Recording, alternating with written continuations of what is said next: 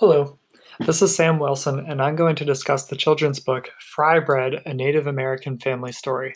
The author is Kevin Noble Maillard, and the illustrator is Juana Martinez Neal. The book talks about the pan Native American tradition of making fry bread. The tradition of fry bread comes from the mid 1800s when many tribes were forced to relocate and had to live off of food provided by the U.S. government, which included staple ingredients like flour, salt, sugar, and lard. Supposedly, the Navajo were the first to use these ingredients to make something delicious out of limited resources. The ingredients in fry bread were not part of any tra- traditional Native American cuisine at the time, and in fact, there's a long history of, of Native Americans suffering from food insecurity because they've been robbed of the land and resources to grow or buy healthy foods like fresh vegetables. Diabetes and other health problems are still common in many Native American communities because of the continuing lack of access to healthy food.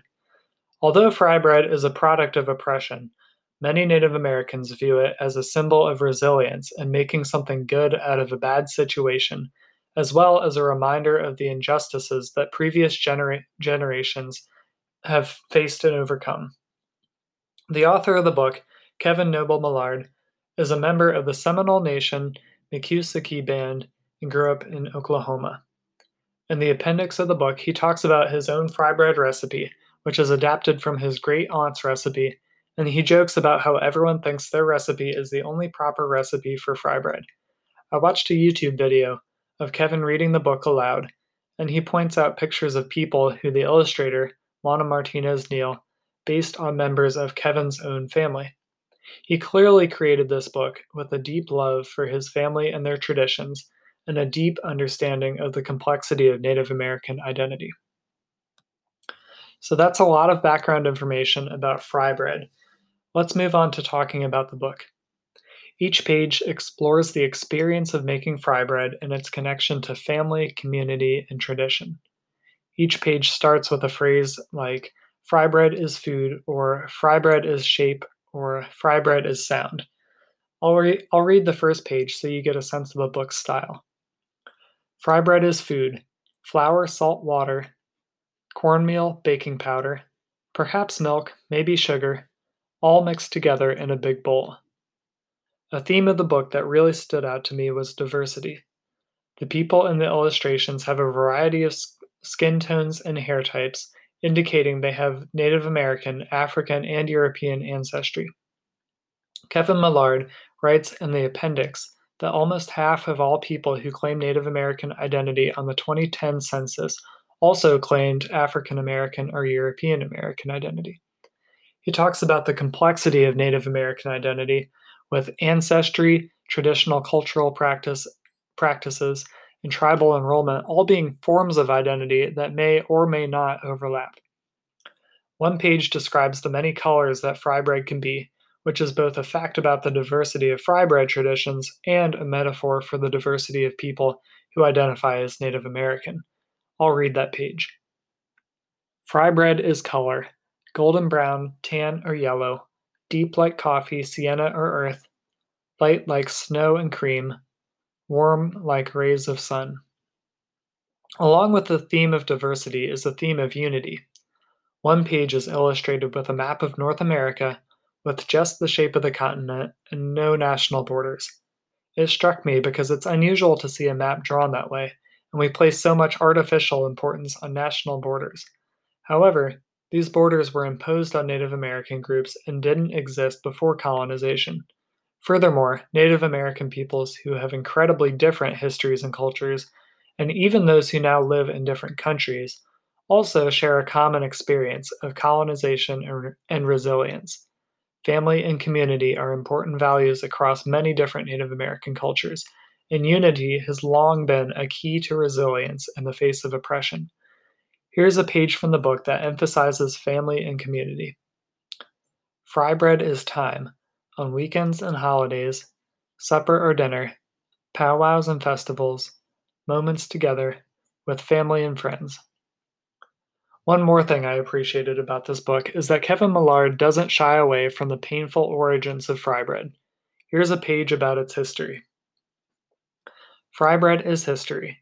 The Long Walk, The Stolen Land, Strangers in Our Own in Our Own World, with Unknown Food, we made new recipes from what we had.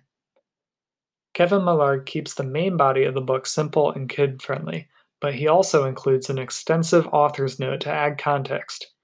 He includes his own fry bread recipe, talks about how the illustrations are modeled on his family and his experience, and writes about the historical and cultural context of fry bread. For example, he acknowledges that fry bread is a controversial symbol that not all Native Americans agree with, because it's an example of the unhealthy food and broken food systems that are imposed by the colonizers, which continue to cause health problems for many Native Americans. He defends his love of fry bread by comparing it to birthday cake, something that is symbolic and should only be enjoyed on infrequent occasions.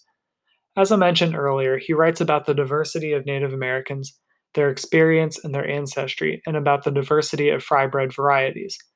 He adds details about some aspects of fry bread traditions, for instance, that many Native American families have a quote unquote fry bread lady who is an older relative who keeps the family recipe and passes it down to her successors. Kevin Maillard himself claims to have taken the fry bread of fry or the title of fry lady because no one else in his family took it on when his aunt got too old to continue making it. I really appreciated the author's note because it extends the range of ages for whom this book is appropriate. Very young children could listen to it as a read aloud. Early readers could read it themselves, um, just the main pages, and older children could read the author's note and build on their understanding of Native American identity. I could envision using this book in lots of different contexts. It could be used to investigate Native American histories of oppression and resilience. It could be used to explore popular misconceptions and stereotypes about Native Americans and replace them with an understanding of the diversity of Native American experience, as well as the unity of some aspects of Native American Native American identity. It could be used to spark curiosity about more specific tribal traditions and investigate the culture of a particular Native American group. It could even be used as a frame to investigate students' own cultures and their diversity and complexity. And it could also be used to investigate the way different cultures um, and racial identities overlap. I'll end by saying what I hope is obvious, which is that I really, really like this book. It has a balance of humor, seriousness, uh, sim- simplicity, and complexity that is hard to accomplish in children's books. I'll make the bold claim that it could be used in any grade from pre K through 12th grade and can serve as an entry into countless different investigations of Native American history, culture, and identity. So, once again, the title of the book is Fry Bread A Native American Family Story, written by Kevin Noble Maillard and illustrated by Juana Martinez Neal. I hope you check it out, whether you're a student of any age, a parent, a teacher, or just someone who likes good books and wants to learn about Native American culture.